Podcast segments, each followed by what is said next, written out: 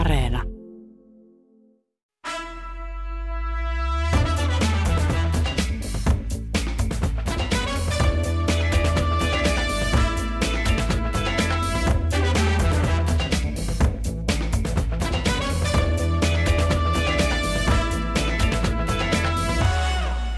Tästä alkaa suora lähetys Helsingin Pasilasta, täältä Yleisradiosta. Minä olen Pia-Maria Lehtola. Tämä ohjelma on Kulttuuriykkönen. Perjantain tapaan tänään on Kisastudio, jossa keskustelemme viikon ajankohtaisista kulttuuriaiheista, ja niitä todellakin riittää. Eläköitynyt oikeushammaslääkäri Helena Ranta, ekonomisti Heikki Pursiainen ja toimittaja, elokuvakriitikko Matti Rämö, lämpimästi tervetuloa. Kiitos. Kiitos. Ja aloitetaan tämän viikon lämmittelyaiheella. Sanon sen suoraan. Tällä viikolla monia on puhuttanut kulttuurin rahoitukset, rahoituksen haasteet. Veikkauksen rahat eivät enää päädy kulttuuria tukemaan. Veikkauksen rahapelituottojen hupenemisen takia kulttuurin, urheilun, tieteen ja nuorisotyön järjestöiltä katoaa ensi vuonna yhteensä neljäkymmentäkolme miljoonaa euroa. Tiede- ja kulttuuriministeri Antti Kurvinen julkisti leikkauslistan tiistaina. Kumpi tässä on nyt pelannut likaista peliä? Sanna Marin vai Kurviainen? Niin, mä en tiedä, mitä likaista on kertoa tavalla siitä, että minkälaisia budjettivaikutuksia on tulossa. Siis tämähän on yhdessä päätetty tavallaan tämä, että kuinka paljon kompensoidaan näiden mainittujen veikkaus tuottojen vähenemään ja milläkin, minkälaisia porrastuksia siellä on. Tässä vaiheessa uusi tieto on lähinnä se, että miten ne kohdentuu, joka toki tuokin sitten niin kuin konkretiaa ja niin kuin päätöksiä, joita, joita on niin kuin hyvin helppo kritisoida, niin kuin pienlevikkisen kirjallisuuden ostojen tukemista tai pienlehtien tilausten tukemista, kirjastojen käyttöä ja tällaisia, tällaisia asioita, mutta mä en, niin kuin, tämä pelielementti nyt ei oikein, oikein niin kuin jäsenny mulle, koska niin kuin, tässä vaan avataan päätöksiä ja sitä kautta mahdollistetaan keskustelu niistä, mutta se isompi keskustelu on sit siitä, että miten ylipäätään pitäisi reagoida siihen, siihen tota, että veikkaustuotot vähenee ja se, että niin kuin kulttuurin ja tieteen ja nuorisotyön ja urheilun rahoitus siirtyy enemmän niin kuin budjettipuolelle, mihin se mun mielestä olisi aina luontevammin kuulunut, koska se niin kuin veikkaus voittovarat tulevat paikoista, josta ei kannattaisi määrättömästi rahaa, rahaa lypsää. Mä oon itse asiassa hyvin pitkälle allekirjoittanut, mitä sanoit tuossa. Se, mitä, mitä tuota meikäläinen ihmettelee, on tietysti se, että miten tässä, mikä on oikein marssijärjestys, millä mm. tavalla hallitus oikein julkistaa asioita tai ei julkista asioita, ja kuka tässä on niin kuin vähän... Kuka tässä on niin kuin vähän mennyt etukäteen jo, jo tuota julkisuuteen. Että minusta hallituksen pitäisi keskenään sisällä sopia siitä, millä tavalla, mikä on se marssijärjestys ja millä aikataululla tiettyjä asioita, asioita tuodaan julkisuuteen, koska totta kai ne joskus tuodaan julkisuuteen, mutta se, että tämä, mä sanoisin näin, että tässä on hyvin suuri kauneusvirhe tapa. Kauneusvirhe. Ky- Joo, ja, to, ja tosiaan ollaan kritisoitu myös tätä Twitter-politikointia, että tässä niin kuin Twitterin kautta sitten niin tuodaan julkiasioita. Heikki Pursiainen. Niin, siis tämä, niin, niinhän tämä selvästi, niin kuin, vaikea sanoa, että oliko tässä joku likaista peliä, vaan ihan puhdasta sekoa. Mutta, mutta selvästi niin kuin Sanna, Sanna Marinille ja Marinin hallitukselle on todella vaikeaa tehdä leikkauksia kulttuurista, koska he on kuitenkin tämmöinen, haluaa olla tämmöinen pörröinen kulttuurin ystävä hallitus. Ja erityisen vaikea tehdä leikkauksia sellaisista paikoista, joissa on tämmöinen vaikutusvaltainen ja niin kuin näyttävä, näyttävä porukka niitä, niitä vastustamassa. Että, että tässähän on... Kaikki, kaikki leikkauksen tapaisetkin, mitä Sanna Marinin hallitus on esittänyt, niin on, on sitten peruttu, kun niistä on tullut minkäänlaista julkista, julkista keskustelua. Tämä laajempi kysymys siitä, että, ää, niin kun, että tämä kulttuurin ja näiden muiden niin sanottujen hyvien asioiden rahoitus pitäisi irrottaa näistä rahapelihäviörahoista, niin se on tietysti, tietysti niin kuin, niin kuin on samaa mieltä siitä, että näin tietenkin pitäisi tehdä. Mutta nyt, nyt on kyllä vaikea niin kuin järjestöjen ja kulttuurin niin teeskennellä tässä uhria, koska niin, ne, tilannehan on ollut tämä sama niin kuin vuosikausia ja ne rahapelivarat on, on tähän asti koko ajan oikeastaan noussut vuoteen kaksituhattaseitsemäntoista kaksituhattakuusitoista asti. Ja silloin vä- kulttuuriväki tai järjestöväki ei ole kokenut mitenkään ongelmalliseksi tätä, että heidän rahoituksensa on sidottu näihin rahapelivaroihin eikä, eikä budjettivaroihin. Samaan aikaan, kun hallitukset on leikannut lähes kaikesta muusta, niin nämä, on, nämä niin kuin tahot on ollut suojassa leikkaukselta tällä, tämän veikkausmuurin takia, takana. Ja silloin tietenkin hyvin aikoina, jos tämä uudistus olisi tehty, niin sitä ei olisi tarvinnut tehdä tämmöisessä paniikkitilanteessa. Et mun mielestä siellä ihmiset voi kyllä niin kuin katsoa vähän peiliin ja niin kuin miet- niin kuin, niin kuin ajatella, että ei voi tehdä niin, että hyvin aikoina homma kelpaa, mutta sitten, niin kuin, sitten kun huonot ajat tulee, niin teeskennellään kauhean yllättynyt. Matti Rämö. Lahjahevosen suuhun ei ole haluttu katsoa niin kauan, kun se on tavallaan niin kuin tuonut niitä lahjoaan tänne, mutta siis se niin kuin moraalinen keskustelu tämän takana on se, että veikkausvoittorahat on noussut sen takia, että Veikkaus on puristanut kovempaa, se on mainostanut aktiivisemmin, se on mainostanut härskimmin, se on lisännyt tuotevalikoimassa, se on halunnut niitä voittoja lisää ja niitä myös saanut sitä kautta. No, suurin osa näistä rahoista tota, ihan tutkitusti tulee, että se on noin viisi prosenttia, joka tuottaa niin kuin merkittävän osa, oliko peräti puolet. Tätä on tutkittu Suomessa paljon S T M ja T H L ja muidenkin tahojen toimesta. Eli se, on niin kuin, se ikään kuin jäsentyy verona, mutta se on vero, joka kohdentuu sit sellaisiin ihmisiin, joilla ei olisi varaa maksaa tuota määrää. Eli vähävaraiset pelaa eniten ja niin kuin peliongelmista kärsii silleen suoraan sata kaksikymmentäneljätuhatta ja välillisesti joku reilu seitsemänsataatuhatta jälleen T H L:n tutkimuksesta. Nämä luvut vähän ulkomuistista ei ole tässä paperissa, mutta suuruusluokan saa noista, noista selvinen. Siitä voi niin kuin päätellä, että kuin mielekäs koko yhteiskunnan kuvassa tapa rahoittaa näitä hyviä asioita on se, että se fyrkkä tulee tuollaisesta paikasta, että, että jos ihmiset pelaa vähemmän, niin se myös näkyy siinä ongelmapelaamista. Kyllä siinä jotain hyötyäkin on saavutettu, joka jättää sen tilanteen, että miten me saadaan kulttuuri sinne budjettiin, niiden raamia kehysten sisällä, mistä se ainakin mun mielestä olisi enemmän pitänyt aina ollakin. Kyllä, kyllä. Helena Ranta. Niin näin tietysti olisi pitänyt olla, ja tätä tietysti kyllähän, kyllähän varmasti nämä ongelmat ovat olleet kaikkien Kaikkien myöskin veikka- lähinnä Veikkauksen sisällä ovat olleet myöskin tiedossa.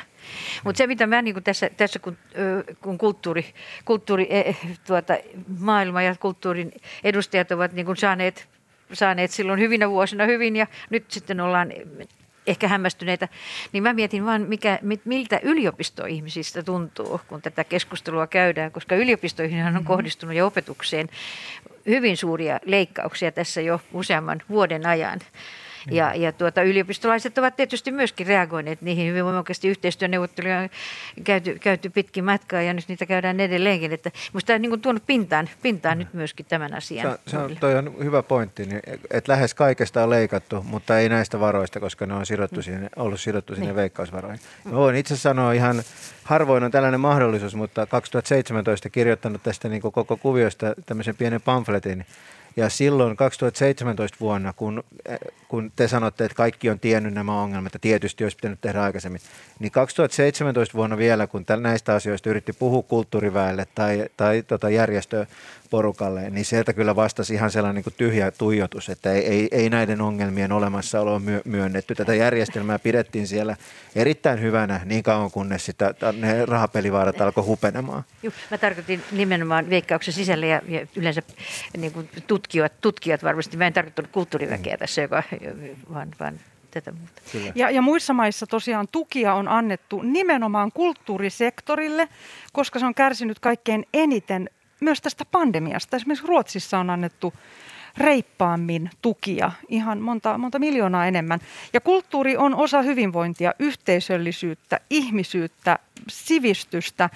Emme elä pelkästä leivästä. Miksi meillä Suomessa suhtaudutaan näin alentavasti? Mun täytyy sanoa, että jos tämä hallitus on niinku pyrkinyt olemaan, niin kuin Heikki sanoi, sellainen pörröinen, pörröinen kulttuurin rakastaja hallitus, niin kuin nyt ehkä jollain assosiaatiotavallaan tällaiselta punavihreältä hallituspohjalta, jossa toki keskustakin on, niin tota, pitäisi odottaa, niin duuni on ollut kyllä harvinaisen epäonnistunutta. Ja kyllä mä, mä niin kuin luulen, että juuri näiden reaktioiden voimassa, joka toki lähtee näistä koronarajoituksista ja niiden niin kuin tosi kummallisesta ja ylikorostuneesta kohdistumisesta kulttuurialalla, jos on vaan pakko epäillä silleen, että, niin kuin, että Mara on niin kuin vähän tehokkaampia, järeämpiä, suoraviivaisempia edunvalvontaorganisaatio kuin pirstaleinen kulttuurin järjestökenttä. Tästä asetelmasta on tässäkin studiossa aikaisemmin keskusteltu.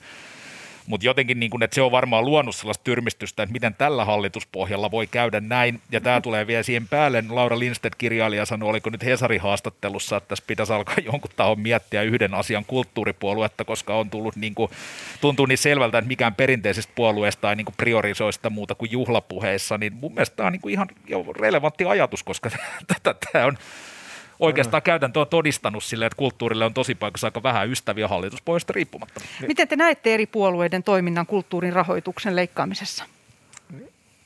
Niin siis sitähän nyt ei ole, siis kulttuurin valtionrahoitushan tulee merkittävässä osassa tältä Veikkauksen puolelta, että sitähän ei ole niin kuin sen takia leikattu, kun se on, se on, se on ollut korvamerkittyä rahaa. Ja, ja mä itse niin kuin ajattelen niin, että totta kai kun tämä kulttuurin niin kuin rahoitus on, on tärkeää, ja, ja, mutta, mutta, mutta niin kuin, ää, nyt kulttuuri... ala joutuu niin kuin ihan uudenlaisen tilanteen eteen, kun se, ne rahat menee sinne budjettiin. Et ne joutuu kilpailemaan siellä kaikkien muiden asioiden kanssa siellä, siellä budjettikilpailussa. Se on raakaa, raakaa peliä se, ja niin kuin mä, mä ajattelen niin, että sitä, se varmasti vaatii sitä, että kulttuurin niin kuin lobbausvoimaa täytyy, täytyy lisätä, jos ne meinaa siinä kisassa, kisassa, kisassa pärjätä. Mutta toisaalta mä kyllä, ja tämä on ollut kammottavaa aikaa kulttuurille, ja Ja niin kuin ihmiset on aivan, aivan vereslihalla, mutta, mutta tota, kyllä mä sitten itse mietin myös sitä, että, että se on mun mielestä aina tämmöinen niin kuin suomalainen mentaliteetti, missä aina kun millä tahansa alalla menee, menee huonosti, niin valtio on aina se, se, se ratkaisu, niin, niin kyllä semmoinenkin flavori tässä on. Mutta, mutta mä, mä uskon, uskon, niin kuin Matti sanoi, niin kulttuuri täytyy... Jos, budi, jos kulttuuri siirretään, siirretään normaali budjettiin, niin kulttuurin täytyy varautua siihen, että niiden täytyy taistella siitä, siitä rahasta kaikkien muiden kanssa, ja se on, se on kovaa peliä se. Ja nyt eletään sitä murrosvaihetta no, ja niin. Tavallaan katsotaan sitten sen lieveilmiöitä, mikä, mikä näkyy tässä, kun pitää laittaa itseänsä uuteen asentoon sekä budjetin laatioiden että, että alalobbareiden. Ja sitten kulttuurin ohella niin myöskin tietysti urheilu tulee tässä Kyllä. mukaan, koska urheilutukihan myöskin merkittävästi tulee täältä Veikkauksen. Kyllä. Kyllä. Veikkauksen puolelta. Ja sosiaali- ja terveysjärjestöt, jotka niin. on, on niin kuin aika merkittävä osa suomalaista yhteiskuntaa myös. Joo. Tätä edeltävänä sunnuntaina pääministeri Sanna Marin oli kutsunut myös muusikoita Kesärantaan vapaamuotoiseen tilaisuuteen, jossa tarjottiin viiniä ja ruokaa. Muusikot saivat myös esiintyä tilaisuudessa. Jälkeenpäin on esitetty sitten kritiikkiä siitä, että tilaisuudessa ei kuitenkaan päästy keskustelemaan todellisesta kulttuurin kurjasta tilasta. Mitä te ajattelette tästä, että tällainen tapahtuma järjestettiin ja tästä kritiikistä?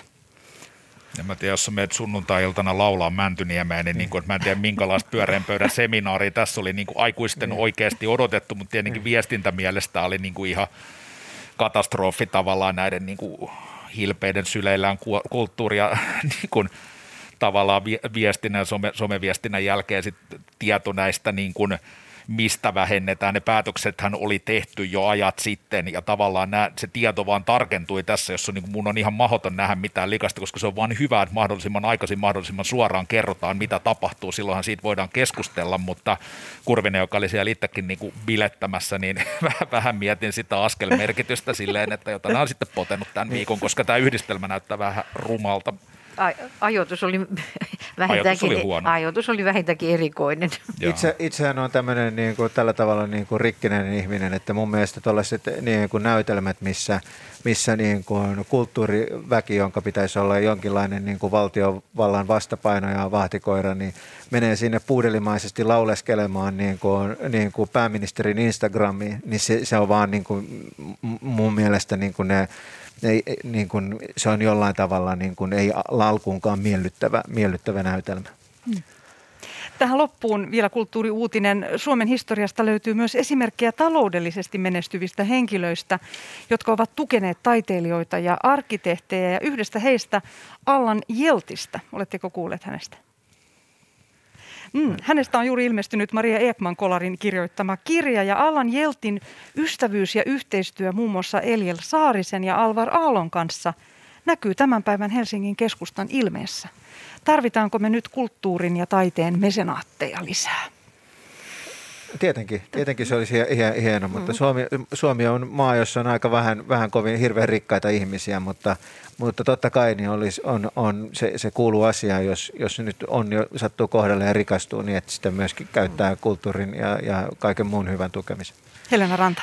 Niin, siis meillä varmasti tämä, tämä nostaa nyt sitten esille myöskin sen kysymyksen, että mikä on tällaisten tuki, tukien lahjoitusten verova, mahdollinen verovapaus.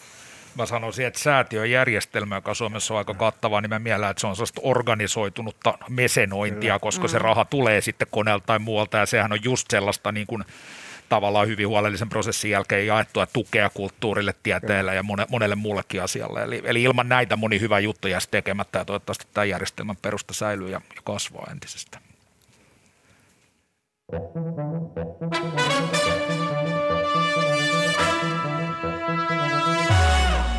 Kulttuuriykkösen kisastudio täällä äm, yrittää ratkaista kulttuurin ongelmia ja auttaa valtiota ja maatamme. Meneillään lähetys Helsingin Pasilassa, suora lähetys. Minä olen Pia-Maria Lehtola. Keskustelemassa ovat Helena Ranta, Heikki Pursiainen ja Matti Rämö. Heikki Pursiainen, nyt on sinun vuorosi. Mistä ah, haluat puhua tänään? Tämä tuli yllättää, kun me tultiin aika kiireesti studioon tämän logististen ongelmien vuoksi. Mutta, siis, mutta mä aion olla tänään nuorekas ja ottaa puheenaiheeksi kuuminta hottia olevan korealaisen ää, televisiosarjan ää, The Squid Game, joka siis on, on tällä hetkellä niin ainakin nuoremmassa ikäluokassa niin, niin sellainen ää, ohjelma, jonka kaikki on katsonut. Se on tämmöinen, tämmöinen melko väkivaltainen sarja, jossa kerrotaan ihmisistä, jotka on kuka mistäkin syystä, mutta kaikki, jonkun, kovan, kaikki sen vuoksi, että ne tarvii rahaa hyvin nopeasti, hyvin suuria summia, niin suostunut tämmöiseen kummalliseen peliin, jossa ne on salaperäisessä paikassa, jossa ne joutuu leikkimään lasten pihaleikkejä, mutta semmoisella ikävällä twistillä, että häviäjät aina tapetaan. Ja sitten ajatuksena on se, että jotkut jäävät henkiin, muutama jää henkiin ja sitten ne saavat, saavat ne rahat. Ja tähän sisältyy monta mielenkiintoista piirrettä tähän, tähän sarjaan. Ensinnäkin tämä sen, ö, yksi ehkä mielenkiintoisimmista on tämän sarjan suosion syy, eli tähän ö, suosio johtuu siitä, että tämä levisi kulovalkean tavoin tuolla nuor, nuorten ö, so, sosiaalisessa mediassa, erityisesti TikTokissa. Ja siitä tuli sellainen, että kaikkien on, on ikään kuin pakko nähdä se, että ne pystyy ymmärtämään niitä kulttu, kulttuurisia viittauksia, joita TikTokissa sitten Sitten, sitten on. Itse, itse niin kuin, ö, sarjan toteutusta ideaa, niin sehän nyt ei ole niin ö, uusi, että tämähän on tämmöinen Battle Royale-tyyppinen juttu, niin se, sillä on pitkät juuret ja, ja niin kuin, ö, kuolettavat leikit on tuttuja, tuttuja jo tä, tä Stephen Kingin tai ö, salanimellä kirjoitetusta Running Manista ja kaikista jo vuosikymmenten takaisista jutuista, mutta Mutta, tota, mutta tämä somekuvio ja, ja tämä niin kuin, äh, ikään kuin äh, TikTokiin perustuva räjähdysmäinen suosio on mun mielestä ehkä se kiinnostava juttu. Ehkä mä kysyn teiltä, niin kuin, että oletteko katsoneet Squid Gamea ja jos olette, äh, mitä mieltä ja jos ette, niin, niin miksi? Ettekö, ettekö valitse T V-katsomus, T V-sarjoja TikTokin perusteella? Helena Ranta.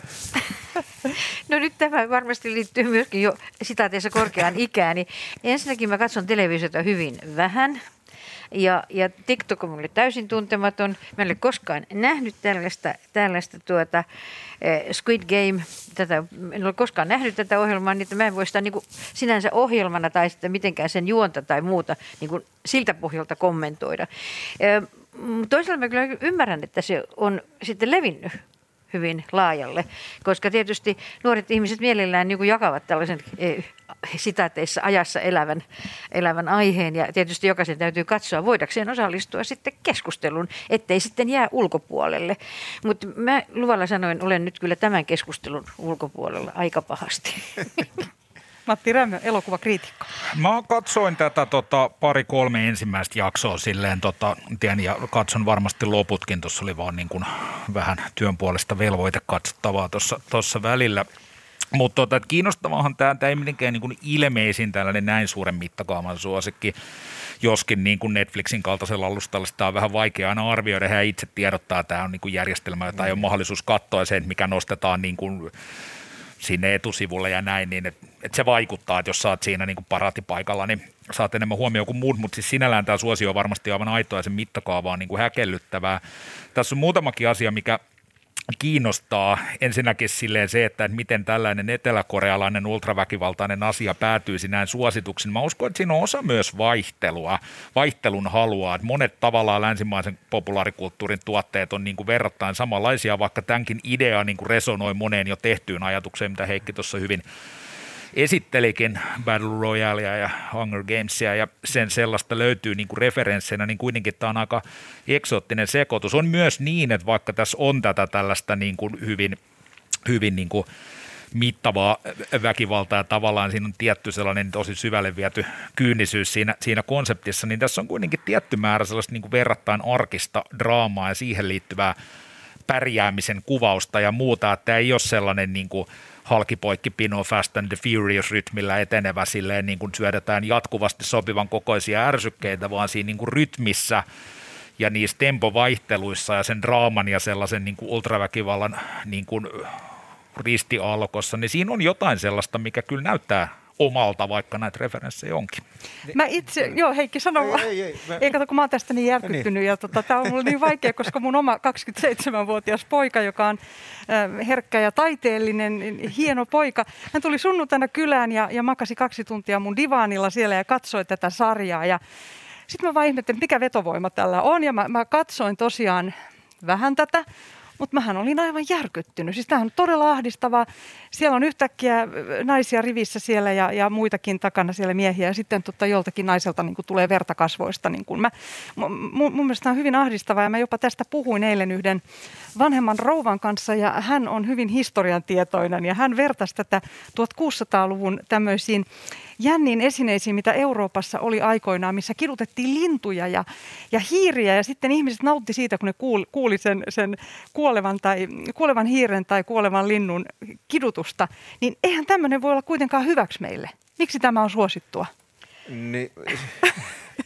Miks, sanon, miksei voisi olla niin hyväksi meille? Niin kuin, mik, niin. Miksei tavalla... Miksi se on hyvä meille katsoa tuommoista ja järkyttyä? No a, tämä ei ole totta toisinaan, kun tämä on kuvailtu eläinrääkkäys ja, ja toiseksi silleen, niin kuin, että jos sä katsoisit silleen kulttuurissa vain niin kuin oman arkesi kuvaa toisintoa itsestäsi omista ongelmistasi, niin tavallaan niin kuin, paljon jäisi kokematta. Mun mielestä kulttuuri on nimenomaan se kenttä, jossa sä voit katsoa jotain sellaista, mitä sä niin kuin oma arkielämässä kaipaisi tai niin kuin haluaisi olevan totta, mutta tämä on niin kuin ajatusleikki ja sitähän nämä tällaisen niin kuin jollain tavalla niin kuin dystoppiset asiat on. Sitten myös populaarikulttuuri mun mielestä aina on pelannut sellaisella kärjistyksellä, että siellä on totta takana.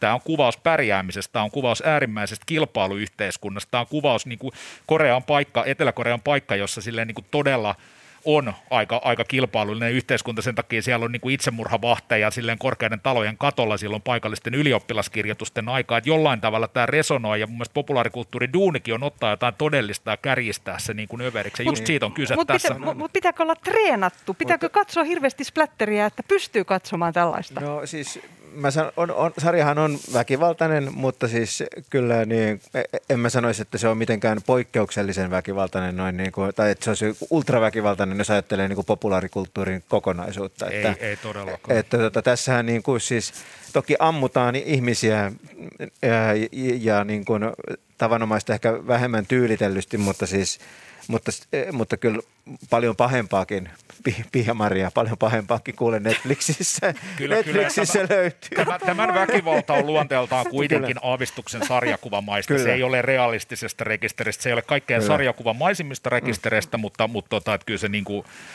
realismiaste on niin kuin verrattava vähäinen. Ja siis, toi, Helena Ranta, pitäisiköhän minun katsoa nyt edes yksi, yksi jakso sitten, että mä voisin, voisin niin kuin muodostaa edes jonkinlaisen, jonkinlaisen mielipiteen. Toisaalta mä vierastan kyllä dystopi, tämmöisiä dystopisia tavallaan niin kuin sarjoja ja, ja, ja kirjoja ja muita vastaavia. Että mulle riittää se, mitä mä olin omassa elämässäni kokenut. Yeah. Ymmärrettävää. Yeah. Onko se sitten näin, että meillä on kuitenkin kaikki asiat liian hyvin ja siksi me haluamme katsoa tällaista? Liittyykö tämä siihen? No, en, mä, mä, mä en mä, tiedä. Siis, en, en usko. En, en. Mun, mun mielestä tämä, niin kuin, niin kuin, tässä oli just mielenkiintoista toi, mitä Matti, Matti, Matti tuossa sanoi, että, että, että siinä niin kuin se rytmi vaihtuu. Eli ne jaksot, mitkä, missä kerrotaan ihmisten taustoista, mitä ne on niin kuin päätynyt sinne, niin se onkin hyvin tämmöistä niin kuin ehkä vähän överiksi vietyä, mutta vähän niin kuin arkista draamaa, ja se tapahtuu ihan niin kuin arkisissa niin kuin jutu, paikoissa ja kuvataan ihmisten koteja ja ruokaa ja, ja, ja, ja, ja, ja noin. Mutta sinänsähän tämä idea, että pannaan, ää, pannaan ihmiset kilpailemaan toisen kanssa kuolemaan asti ja sitten katsotaan millaisia klikkejä niin sinne muodostuu ja, ja niin kuin miten, miten, miten se niin kuin vaikuttaa siihen dynamiikkaan, niin siis sehän on, se on yksi, yksi ihan kyllä tämmöisistä perus perus niin kuin, perustavallaan asetelmista, mitä populaarikulttuurissa on.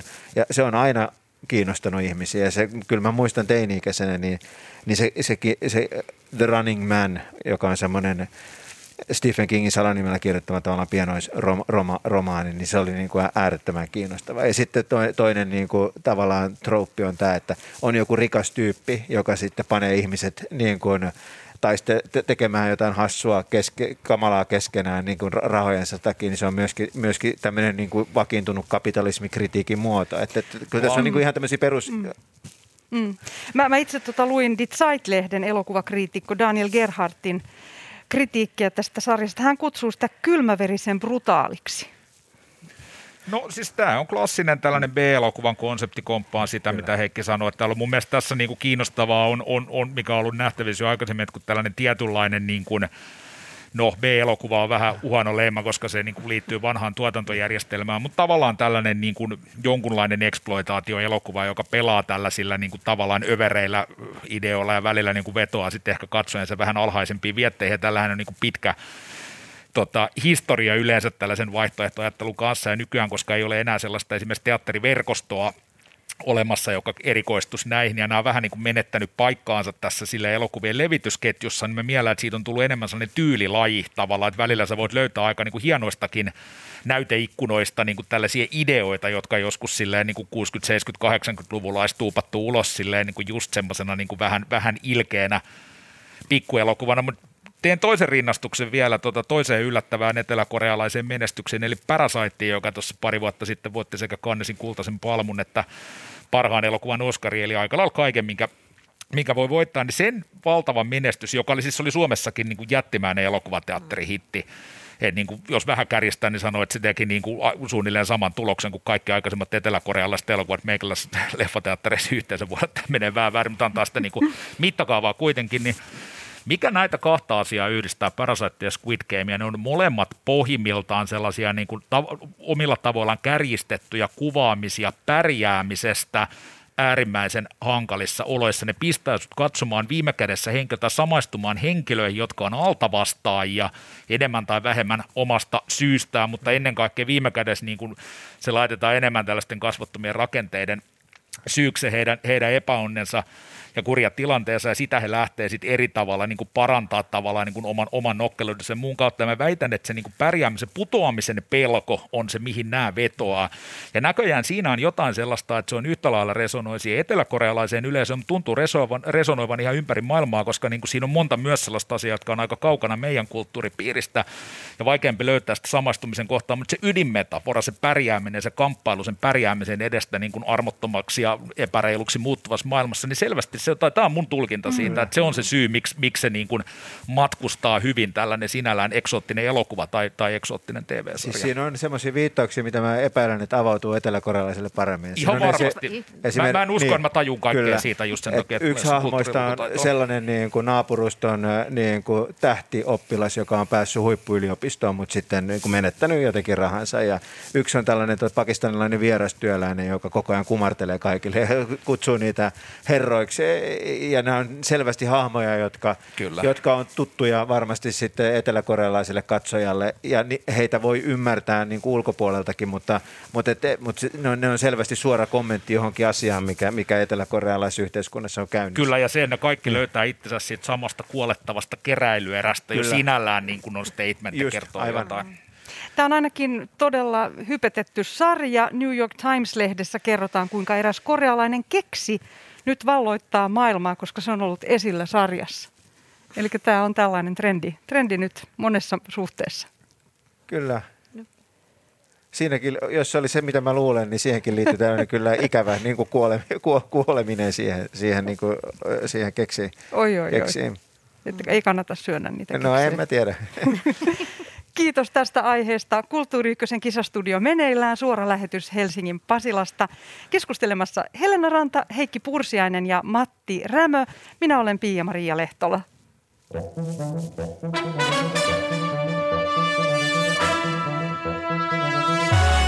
Nyt on Helena Rannan vuoro. Mistä aiheesta haluat tänään puhua meille? Nyt hypätäänkin sitten hyvin ihan hyvin, eri maailmaan. Ihan, ihan eri maailmaan. Ja, ja, ja mä haluan puhua tietysti omaa sydäntäni hyvin lähellä olevasta, olevasta eh, tällaista musiikkitapahtumasta, eli Kuhmon kamarimusiikkijuhlista, jotka viime vuonna jäivät järjestämättä koronan takia. Tänä vuonna ne järjestettiin perinteisesti kaksiviikkoisena Kuhmossa. Konserttipaikat oli, konserttipaikkoja oli hieman vähennetty, eli konsertteja pidettiin sekä tuolla Kuhmon kirkossa että Kuhmotalossa, mutta ei Tuupalan koulussa. Tuupalan koulussa oli ainoastaan oppilaskonsertit. Konsertteja järjestettiin yli viisikymmentä. Kuulijoita oli, kuulijat oli puolitettu lukumäärä ja näin ollen lippuja oli noin seitsemäntoista tuhatta, vähän yli myytiin. Ja se, mitä, mikä niin kuin tavallaan oli meille kuulijoille, minäkin olen siellä ollut nyt kolmekymmentä plus vuotta, niin oli tietysti ihana, että pääsi konserttiin. Mm. Pääsi, elä, pääsi niin kuin tavallaan elävään, kuuntelemaan elävää musiikkia, tapaamaan samoja muusikkoja, joita on nähnyt siellä, joiden on nähnyt myöskin kasvavan siellä vuosien varrella. Ja sitten miten vastuullisesti kuitenkin voidaan tällainen juhla järjestää, kun henkilökunta, kuulijat ja muusikot, kaikki ovat, niin kuin, ottavat sen oman vastuunsa siitä, että käyttäydytään niin kuin ohjeet määräävät. Eli me istuimme joka toisella rivillä. Aina, jos ei ollut kysymys jostain avioparista tai, tai niin kuin hyvin läheisistä ystävistä, aina yksi väli. Poistuminen sekä kirkosta että Kuhmotalosta riveittäin. Ja siellä ei todellakaan etuiltu. Itse asiassa toivoisin melkein, että se jäisi tämä käytäntö, koska sieltä pääsi paljon nopeammin nyt pois ja, ja siis niin kuin huomattavan mm. lyhyessä ajassa, kun kaikki eivät tunkeneet itseänsä sinne, sinne niille oville. Plus lisäksi, että tarjoilukin oli paljon helpompaa, kun ei tarvinnut jonottaa. Ja, mutta se, mikä, mikä jäi meitä kaikkia, kun sanon meitä kaikkia, eli sitä lähipiiriä, jonka kanssa me ventiloimme sitten aina esitysten jälkeen tilannetta ja muusikkoja ja kappaleita ja niin edelleen. Meitä häirisi se, että Suomen suurin päivälehti ei lähettänyt paikalle toimittajaa. Sitä vastoin Hufvudstadsbladetin toimittaja oli kyllä paikalla ja Yle nauhoitti tietysti näitä. Me niin olimme hyvin, hyvin hämmästyneitä, kun kuitenkin samaan aikaan Helsingin Sanomillahan on oma kulttuuriosastonsa. Ja minusta siellä oli toisaalta sellaisia, sellaisia eh, esityksiä, joita, jotka ehdottomasti olisivat niin kuin ansainneet tulla huomioiduksi myöskin, myöskin tuota, laajemmalti. Ja se meitä niin kuin hämmästyttiin, mutta sitten koko tätä tilaisuutta varjosti se, että taiteellinen johtaja Vladimir Mennesson, hän oli hyvin riutunut. Hän joutui poistumaan kesken näitä, tämän kamarimusiikkijuhlan. Hän ehti soittaa kuitenkin yhdessä, yhdessä kollegoittensa kanssa. Se jäi hänen viimeiseksi soitokseen. Parin viikon kuluttua sitten saimme suru-uutisen, eli Vladimir Mennesson oli menehtynyt. Jolloin tietysti taas me, jotka olemme siellä käyneet ja jotka muodostamme sellaisen besserwisser-piirin omasta mielestämme, niin me rupesimme spekuloimaan, kenestä tulee Vladimir Mendelsonin seuraaja. Ja tämä julkistetaan nyt ensi, ennen vuoden vaihdetta, mutta tietysti me nostimme sitten erilaisia nimiä keskusteluissa esille ja, ja tuota, onko nyt sitten korrektia, että nostan näitä nimiä tässä esille. Yksi nimi on Elina Vähälä, viulisti, joka tällä hetkellä toimii, toimii professorin Viinissä. Toinen on sitten, tai oikeastaan kaksi seuraavaa ovat Metaforin, eli tämän tunnetun jousikvartetin viulistit, Antti Tikkanen ja Minna Pensola. Ja sitten kolmanneksi, neljänneksi niin, niin keskustelussa nousi britti Daniel Rowland, hänkin viulisti. Ja nyt me sitten jännityksellä odotamme, että on, on, onko tulevat taiteellinen johtaja joku heistä vai ei. Ja, ja tuota, mutta me emme ole lyöneet vetoa tästä asiasta vielä. Ja kulttuuri, kulttuuritoimituksemme erikoisasiantuntija ehdotti Paavali Jumppasta. Paavali Jumppasen mm. nimi oli meillä esillä, mutta me totesimme, että Paavali on nyt niin kiireinen taas tämän, tämän tuota pohjoisen projektinsa kanssa. Ja hän on ehkä pikkusen nuori vielä siihen, koska kamarimusiikkijuhlien taiteellisen johtajan, hänellä täytyy olla tavallaan äärettömän laaja kamarimusiikin tuntemus. Toisaalta hänellä täytyy olla myöskin laajat verkostot, no Paavalilla kyllä niitä on. Mutta me jotenkin, me, niin kuin Paavali, en sano, että hän ei olisi hyvä, mutta me ajattelimme, että hän on ehkä vielä pikkusen nuori. Täytyy sanoa vielä, että Kuhmon kamarimusiikki on Kuhmossa vuosittain heinäkuun lopulla järjestettävä kamarimusiikin festivaali. Ja se on Suomen suurin kamarimusiikkijuhla ja myytyjen pääsylippujen määrässä mitattuna Suomen viidenneksi suurin festivaali. Rämö ja Pursiainen, oletteko käyneet siellä kuuntelemassa kamarimusiikkia? Täytyy tunnustaa, että en ole koskaan käynyt Kuhmon, Kuhmon musiikkijuhlilla. Pit, myönnän, että pitäisi. Ja, ja niin kuin tunnen ihmisiä, jotka käy siellä niin kuin joka vuosi. Se taitaa olla aika, aika monelle semmoinen, niin kuin, moni kävijä taitaa olla semmoinen vakio, vakio, vakio kävijä. Enkä myöskään uskalla, uskalla ottaa tuota kantaa tähän johtajaspekulaatioon niin mielenkiintoiselta kuin se ehdottomasti kuulostaakin. Tota, en, en ole käynyt ja oma kamarimusiikkisivistykseni on, on, on hyvin niukka. Samasta syystä pitäydyn myös näistä seuraajaspekulaatiosta, mitä mä kyllä suurella kiinnostuksella kuuntelen. Ja ihan hauskaa, että tästä puhutaan nimillä. Eihän se muuten, sehän lisää kiinnostavuutta. Tässä on varmasti paljon asiantuntemusta näiden arvioiden takana. Ja, ja näistä kaikista myöskin Paavali mukaan lukien, niin, niin hehän ovat vakikävijöitä, vakimuusikkoja kaikki Kuhmossa. Ja esimerkiksi mä muistan Paavalin, kun hän ensimmäisen kerran tuli sinne soittamaan ja sitten mä olen katsonut, kun hän on kasvanut. Ja nyt viimeksi me olimme tavanneet Enontekijön, kamari, äh, Enontekijön tuota, musiikkipäivillä, jossa hän soittaa. Miten sitten tällaista festivaalia voi uudistaa? Tarviiko se uudistumista? Tuntuu niin kuin löytäneen yleisönsä nykyisessä konseptissa, mikä se sitten onkaan, mutta onko sitä, jos olet Helena pitkään käynyt, niin onko tämä muuttunut tässä vuosien vuosikymmeniä aikana? Siis, siis totta kai eh, muutos tapahtuu silloin, kun, kun tuota, Vladimir Mennesson astui sitten tähän taiteellisen. Toki niin niin. taiteellinen johtaja tuomaan jälkeensä, mutta mä mietin, että onko se yleisessä perussapluna ollut samanlainen. Kyllä mä pelkään, että se on vähän sitä samaa porukkaa, johon törmää sitten muissakin konserteissa. Ja, ja olin tässä kuuntelemassa yhtä Eero Hämeenniemen ihan uutta, uutta teosta.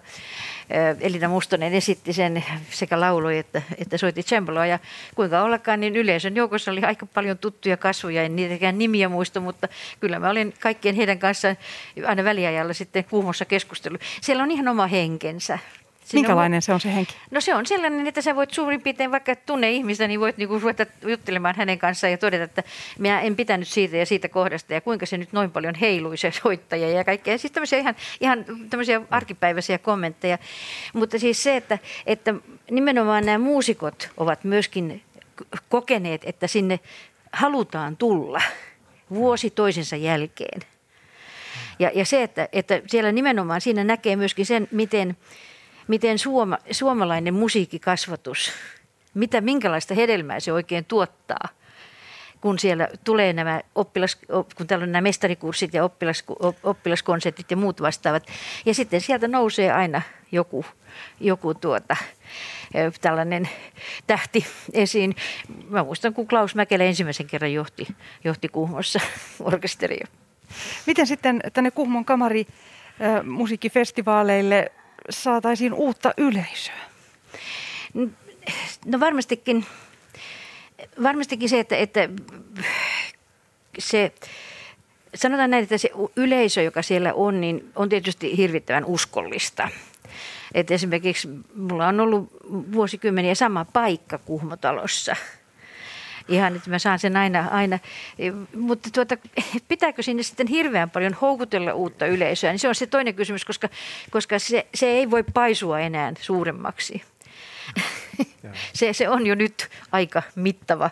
Kaksi viikkoa kamarimusiikkia. Se, mikä tänä vuonna oli noin meikäläisen kannalta kiva, oli se, että, että, mitään se, että konserttien määrää oli pikkusen vähennetty. Eli se, että siinä jäi aikaa käydä syömässä. Joskus on joutunut hirveällä kiireellä juoksemaan paikasta A paikkaan B. Ja kaikkein pahinta tietysti silloin, jos joku mielenkiintoinen konsertti on Lentiiran kirkossa, koska sinne pitäisi ehtiä. Ja sitten siinä on, on pitkä matka. Ja kuinka ollakaan, niin kuinkahan moni meistä on saanut ylinopeussakot sillä matkalla? Vähän, vähän mua jännittää, että, että ensi kesänä niin onko kaikki festivaalit sitten pystyssä. Että tämä on ollut varmaan aika, va, aika vaikea, va, vaikeaa tota, aika, aika monelle, että, että toivotaan, että ensi kesänä niin on mahdollisimman paljon festivaaleja vielä no, olemassa. Siis Kuhmon, Kuhmon no. ensi vuoden musiikki, siis tuota, ohjelmahan on lähes valmis. Niin, mä epäilen, siinä... Kuhmo on säilynyt, sehän pystyttiin järjestämään. Ja, tuota, ja, ja se, että, että siinä mielessä uuden johtajan hyppääminen Vladin saappaisiin, niin, niin ei ole, ole ihan ylivoimainen tehtävä kenellekään. Ja se tuottaa varmaan sitten uutuusarvoa. Kiitos Helena Ranta tästä aiheesta ja kyllähän varmaan on syytä lähteä sinne Kuhmoon. Kulttuuriykkösen kisastudio meneillään, suora lähetys Helsingin Pasilasta, keskustelemassa Helena Ranta, Heikki Pursiainen ja Matti Rämö. Minä olen Pia-Maria Lehtola.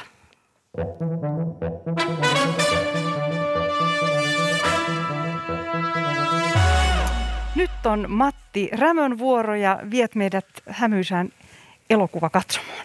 Joo, tämän tavallaan antiteesi näille Netflix-lähtöisille aiheille. Tuota, vihdoin, vihdoin. Tuota, mä Öö, olen tässä lueskellut mennä, mennä viikon tota, kiinnostuksella, tässä tosiaan lukemista riittää, niin tota, Urmas A. Hilapielen Kinosuomi-elokuvan esittämisen historia tuhatkahdeksansataayhdeksänkymmentäkuusi–kaksituhattakaksikymmentäyksi kirjaa. Tämä on tämmöinen elämäntyö mittakaavan juttu suomalaisen elokuvien levittämisen historiasta, eli elokuvateatterin historiasta käytännössä. Tässä ei nyt niin kuin T V ja video ja tallenteet seikkailee vaan sivuhenkilöinä, jotka, jotka tota, rapistuttavat tätä teatteriverkkoa. Tämä käy läpi tästä näkökulmasta meikäläisen elokuvahistoria, joka on toki monesta näkökulmasta kirjoitettu, mutta tämä on sen verran omaa, että, että, että oma todellakin ansaitsee tulla käydyksi läpi vielä tästä vinkkelistä, ja mikä kaikkein arvokkainta ihan noin niin kuin historian tutkimuksen kannalta niin tota, niin on, että tämä käy seukkaperäisesti läpi myös runsa kuva-aineiston kerran vanhoja elokuvateattereita ympäri Suomea ja Helsingissä sitten erityisesti, koska täällä niitä on erityisen paljon ollut. Ja kun tässä lukee näiden tota, teatterien kuvailuja ja niiden historiasta, milloin ne on elänyt, milloin ne on loppunut, milloin ne on kukoistanut, niin tästä tulee tosi kiinnostava kuva, kuva tota, niin kuin sekä niin kuin meikäläisestä modernisaatiosta, meikäläisestä kulttuurihistoriasta, arkkitehtuurista, monestakin asioista. Nämä on ollut vähän tällaisia tota, niin kuin unelmien keitaita, tai tunteiden temppeli oli nimi, mitä Jouko Aaltonen käytti, antoi dokumentille, joka käsitteli sitten elokuvan keinoa, elokuvateatterihistoriaa vuodelta kaksituhattaviisitoista. Oikein, oikein hieno juttu joo, sekin, mutta mä, mä kysyn nyt t- tähän alkuun, että nyt kun teatteriverkosto on niin kuin rapistumaan päin ja Helsingissä niin kuin suurin pohjakosketus oli tuossa muutama vuosi sitten ja nyt ollaan menty itse asiassa ihan pikkasen jo, jo ylöspäin, kun Orionia ei menetetty, arkiston sieltä lähdettyä ja P H S-union pärjäilee hyvin ja Riviera on ollut sitten vähän uudenlainen menestystarina ja niin kuin ei, ei näytä ihan niin huonolta kuin tuntui vielä muutama vuosi sitten, mutta niin kuin meno on aivan erilaista kuin vaikka vielä seitsemänkymmentä–kahdeksankymmentäluvun taitteessa, niin mitä me ollaan menetetty nyt, kun me ollaan menetetty paljon elokuvateattereita yleensä ja nimenomaan näitä kortteliteattereita, mistä Hilapieli tässä niin värikkäästi kirjoittaa, mihin nämä itse asiassa jopa tavallaan vähän keskittyy, vaikka nämä niin kuin isossa mittakaavassa, vaikka nämä suurimmatkin käydään läpi. Eli isot yksiköt, niitä aina jää, koska ne on niin kuin taloudellisesti käteviä ja sinne saa spektaakkeliä, mutta just nämä tällaiset niin kuin pienemmät paikat, jotka on sitten siellä niin kuin lähinaapurustossa eikä vaan kaupungin keskustassa, niin ne on ne, jotka on ekana mennyt jyräälle. Mitä me ollaan menetetty niiden vähentyessä?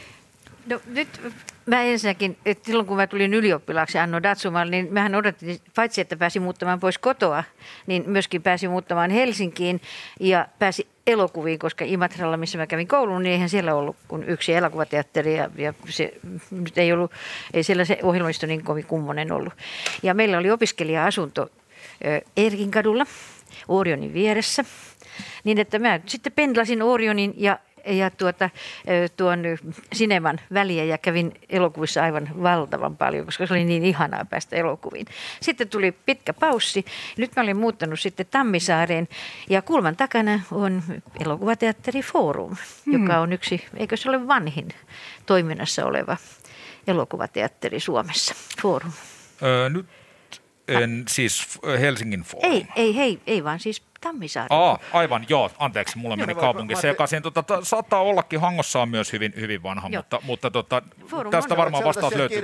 Mä voin, voin luntaa sen tässä ehkä esityksen aikaa, mutta vastaus taatusti löytyy tästä ja mun joo. muistikuva on, on Helena se, minkä sanoit. Että... Kyllä. Mun täytyy kysyä vaan Helena Orionista, että mitä sä katsoit siellä silloin siis ihan opiskeluaikana? Se, ihan, mit, ihan kaikkea. Ja erityisesti Dreyerin elokuvat oli siis, oli mulle jotenkin, jotenkin ne oli mulle hyvin, hyvin tuota tärkeitä. Ja tietysti, mutta että siis mä pendlasin, pendlasin näiden kahden paikan, paikan väliä ja, ja nautin suunnattomasti. Orionista tulee itselleni mieleen Fellini, Fellini aika silloin, kun silloin oli Felli, Fellini-teemaa, niin Fellinit olen siellä katsonut ja ihania muistoja sieltä. Joo, ja tuota, mutta sitten toinen, toinen elokuvateatteri, jos nyt puhutaan näistä teattereista, niin kyllä. on tietysti Karjaan Pallas, joka myöskin on, on pysynyt hengissä. Sehän on myöskin... Sen istuimet on, on uudelleen päällystetty, ne ovat kauniita, kaunista punaista plyysiä ja, ja mm. se tuota, siis tavallaan hyvin, että et, mulla on niin kuin läheisyydessä, koska asun, asun Raaseporissa, niin kaksi tällaista ihanaa teatteria, että mä en koe menettäneeni itse asiassa mitään. Ja nuo pienet intiimit teatterit ovat itse, itse, mä mielestäni kyllä parhaimpia, nissä on tunnelmaa. Ja Foorumhan on pieni, se on todella pieni. Heikki Pursiainen. Niin, siis ehkä mulla on... Samanlaisia muistikuvia kuin Helenalla, että pienestä kaupungista kun tuli, niin oli, oli hienoa käydä Helsingissä elokuvissa. Muistan, että ikäisenä kävin katsomassa Jarmuschin Night on Earth, ja se oli aika, se, sen tyyppistä sisältöä niin kuin Kouvolassa ei sit näytetty, paitsi myöhemmin liityin elokuvakerho Edwiniin, jossa sitten oli hyvin, hyvin tota, niin kuin kiinnostavaa, kiinnostavaa sisältöä. Mä itse ajattelen, että tämä elokuvateatterimarkkina, niin, niin siinä on niin kuin kaksi, kaksi, kaksi asiaa, että, että niin kuin lähes monopoliasema, mikä Finkin on ollut, niin se on toisaalta niin kuin ikävä sen takia, että, että, että niin kuin näiden normaalien menestyselokuvien niin kuin hintataso on aika, aika pöyristyttävä ja, ja toivon, että nyt kun on, on tullut tähän niin kuin Cinnamon ja muu kilpailemaan siihen, niin ehkä se voisi niin kuin johtaa siihen, että täällä tavallaan hittielokuvapuolella olisi kilpailu. Mutta sitten se, mikä niin kuin on se tylsä juttu, mitä on menetetty, on siis se, että, että on, on erittäin vaikea niin kuin nähdä paitsi niin kuin puhumattakaan mistään niin kuin arthouse-jutuista, niin ihan sellaista, että jos sulta on jäänyt vaikka se viime vuoden hittielokuva näkemättä, niin sitä ei oikeastaan enää voi niin kuin nähdä, nähdä, se ei pyöri, pyöri missään. Että, että, että niin kuin vielä silloin, kun opiskeluaikana, niin oli, oli siis sitten teattereita, jossa, jossa saattoi mennä katsomaan missaamansa elokuvan tai, tai niin kuin Ää, jotain muuta kuin se, sen, sen, ne, ne uusimmat elokuvat. Ja nyt tietysti tämän korona-ajan jäl, jälkeen niin on, on pelko, että niin kuin entistäkin enemmän tulee sitä, että, että kaik, kaikkialla näkyy vain James Bond ja niin kuin tar, tarjonta on hyvin, hyvin, hyvin, hyvin suppeita. Itse tunnen niin kuin huonoa omatuntoa siitä, että varsinkin tässä niin kuin viime vuosina, kun on ollut tämmöinen lapsiperheen isä, niin elokuvissa käynti on kyllä hyvin vähentynyt, että ei enää ollut sitä, että mennään elokuva-arkistoon lauantaina ja katsotaan kaikki kolme näytöstä. Tätä, tätä ei, ole, ei, ole, ei ole tapahtunut. Se on jännittävää myös tämä ensimmäinen elokuvakokemus. Itselläni oli Töölössä, se oli, taisi olla Ritz silloin seitsemänkymmentäluvulla, niin isäni kanssa kävin katsomassa Robin Hoodin. Ja kyllä se oli todella vaikuttava, vaikuttava kokemus. Muistatteko, missä te näitte ensimmäisen elokuvanne? Elokuvateatterissa. Imatralla se, se on tapahtunut, mutta en kyllä, en kyllä muista, mikä se oli, valitettavasti. En, en osaa, niin kuin ihan, mä olen tätä usein miettinyt, mutta mä en pysty täysin täsmällisesti sanoa, mutta tota, Kino Tapiola lienee ollut paikka, mä asuin nuoruuteni Tapiolassa ja Kino Tapiola kai edelleen pärjää oikein mainiosti ja oikeastaan kukoistaa tota, tässä uudessa ajassa vähän heikomman jakson jälkeen tota, on, on niin kuin, ikään kuin kytkös Espoon kaupunkiin ja niin kuin Espoo Sine-festivaali ja muuhun ja se on oikein, oikein komeasti saatu pyörimään, niin siellä se varmaan on ollut sitten jotain lasten piirrettyä tai Peppi Pitkä tuossa jotain, jotain tämän tyylistä. Ko- Kouvola, Kouvolassa se, se on ollut ja, ja niin kuin en muista myöskään, mikä on ollut varhaisin, mutta lapsena muistan, että on ollut siis sellaisia näytöksiä, että on näytetty piirret, piirrettyjä, niin kuin Disney-piirrettyjä, näitä lyhyitä, lyhyitä, lyhyitä juttuja, niin sellaisen ainakin muistan. Ja sitten aika pienenä lapsena tietysti niin Uuno, Uuno Turhapuro elokuvat, joita, joita valitettavasti kaikki suomalaiset kävivät silloin katsomassa. Ja Leo Lastumäki ja kaikkea näitä ihania klassikoita siltä ajalta. Tänään elokuvateattereihin liitetään oheistoimintaa, esimerkiksi viiniä ja ruokailua. Mitä ajattelette tästä? Mun mielestä se on ihan ymmärrettävää ja ihan, ihan, ihan ok niin kuin kehityssuunta. Pointtina on se, että jos siellä käy vähemmän ihmisiä, niin niiltä olisi hyvä saada sitten vähän enemmän rahaa.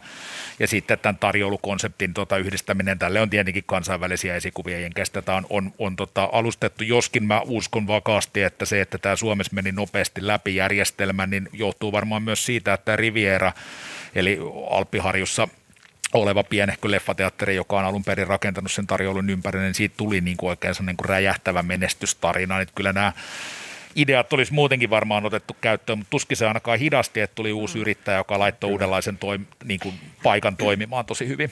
Mun mielestä se on ihan hyvä suunta. Niin Helena Ranta. No siis mä, mä en millään lailla myöskään, myöskään niin kuin katso, että se olisi, on jotenkin huono asia, jos tällaista, tällaista oheis, oheistarjoulua tai muuta tulee. Mulle riittää kyllä se pussi London Dropsia. Vanha klassikko, joo. Ja, se on vanha joo. klassikko. Joo. Ja mä muistan aina, kun Cinemassa mä olin katsomassa Los, Los Olvidados, Säälkää heitä ja sitten andalusialainen koira. Ja tiedätte, kuinka, kuinka, millä tavalla andalusialainen koira alkaa. Mulla oli se London Drops pussi sylissäni. Ja kun se vasikan, vasikka, se oli vasikan silmä viilettiin, niin arvaatte, se London Drops-pussi putosi lattialle. Oi. Ja siis kaikki elokuvafriikit ympärillä katsoivat hyvin, hyvin halveksivasti. Oi, oi, oi. Oman aikansa on ultraväkivaltaa. Kyllä. Mut, siis... Niin, mutta pahinta oli se, että ne London Dropsit oli siellä lattialla. Kyllä, kyllä. Oi, oi, si- ymmärrän tämän. Siinähän on, mun mielestä se tarjoilujuttu on hyvä, ja siis Rivierassa se on erittäin tyylikäs, mutta että sittenhän meillä esimerkiksi Redin Sinamonissa on sellainen tota, vähän niin kuin, mitä mä sanoisin, tämmöinen pulaaja versio siitä, että se on vaan se, että tiettyihin näytöksiin voi käydä ostamassa pikkupullon Gato Negroa niin kuin siihen, siihen tota, kokispullo-telineeseen ja tota, juoda, juoda sitä. Sekin on oikein miellyttävää. Tosin siinä on sellainen, totta kai niin kuin Suomelle tyypillinen piirre, että niihin näytöksiin, jossa voi juoda viiniä, niin ei saa tuoda lapsia, koska tietenkin se korruptoisi meidän perheen täydellisesti, jos ne näkisi isä juovan Gato, Gato Negroa siinä tota, jotain filmiä katsellessa. Almodovaria sopisi oikein hyvin. Kyllä. Ihan lopuksi vielä Olli Rämö, Matti Rämö, haluan kysyä sinulta tämän kysymyksen. Millaisia suomalaisia elokuvateattereihin liittyviä persoonia kirja nostaa esiin? No, heidät kaikki oikeastaan, mutta siis tota, kamras nyt tuosta ehkä sen takia itsellä, itsellä jäsentyen sen takia, että hän olisi välttämättä aina ollut se keskeinen tai ehkä, ehkä ihan niin kuin reiluinkaan toimija välttämättä alalla, mutta myös tämä niin kuin merikapteeni Nilsson, jonka kaikkia teattereita ei lähde tässä nyt pudottelemaan, mutta Helsingissä toiminut tyyppi ja tota, ollut niin kuin aktiivinen vaikuttaja. Savoy oli muistaakseni hänen, hänen se niin kuin varsinainen yrityksensä, mutta, mutta tota, Jukka Mäkelä elämänkerta Kalle Kinnusen kirja, joka niin kuin ne hyvin niin kuin matchaa nämä itse asiassa molemmat teoksen kirjoja. Niillä on oikein tällainen retroelokuva syksykirja katalogissaan. Totta, meneillään hyvä, hyvä, niin ainakin minun makuun, niin nämä jotenkin limittyä mun mielestä siinä tota, Kallen kirjassa, joka Mäkelästä niin kanssa käydään hyvin läpi, minkälaisia persoonia ne on ollut ja kuin tavallaan niin kuin, niin kuin tuottava toimintaa se on ollut, kun kuvaillaan sitä, että minkä kokoisessa kämpässä suunnilleen toistensa naapurissa nämä Adamsin perheet tai muut on asunut sitten jossain kaivopuistossa siihen aikaan, että en, en nyt ehkä nostaisi yhtä niin kuin muiden yli, koska tässä on tavallaan käyty kaikki ne läpi ja tokihan tässä on näitä sukujuonteita, on, on, on Adamsia, on Mäkelöitä, on, on eri yhtiöitä, joihin, joihin nämä sit niin kuin isot linjat henkilöityy ja sitten niiden ympärillä näitä pienempiä väriläisköjä, johon kategoria ehkä tämä herra kamras esimerkiksi menee. Kiitos Matti Rämö ja Helena Ranta ja Heikki Pursiainen ja kiitos kaikille kuuntelijoille siellä radioidenne äärellä. Nyt valitettavasti Kisastudio joutuu lopettamaan. Ihanat keskustelut. Kiitos teille kaikille. Ja tässä tosiaan oli tämän perjantain Kulttuuriykkönen ja Kisastudio ja kanssani tätä lähetystä on ollut tekemässä Kulttuuriykkösen tuottaja Olli Kangasalo sekä äänitarkkailijana toimi täällä Antti Snelman. Minun nimeni on Pia-Maria Lehtola. Maanantain Kulttuuriykkösessä Jakke Holvas tarjoaa seuraavaa. Maineen rakentaminen kestää kaksikymmentä vuotta ja tuhoaminen viisi minuuttia. Mitkä ovat Suomen huonomaineisimmat kaupungit? Huonomaineisista kaupungeista keskustelemassa Suomalaisen tiedeakatemian pääsihteeri ja mainetutkija Pekka Aula, kotiseutuvieraudesta tietokirjan kirjoittanut kouluttaja Laura Hakanen sekä Kouvolan Sanomien toimittaja Tapani Olkko. Hyvää perjantain jatkoa ja viikonloppua teille kaikille.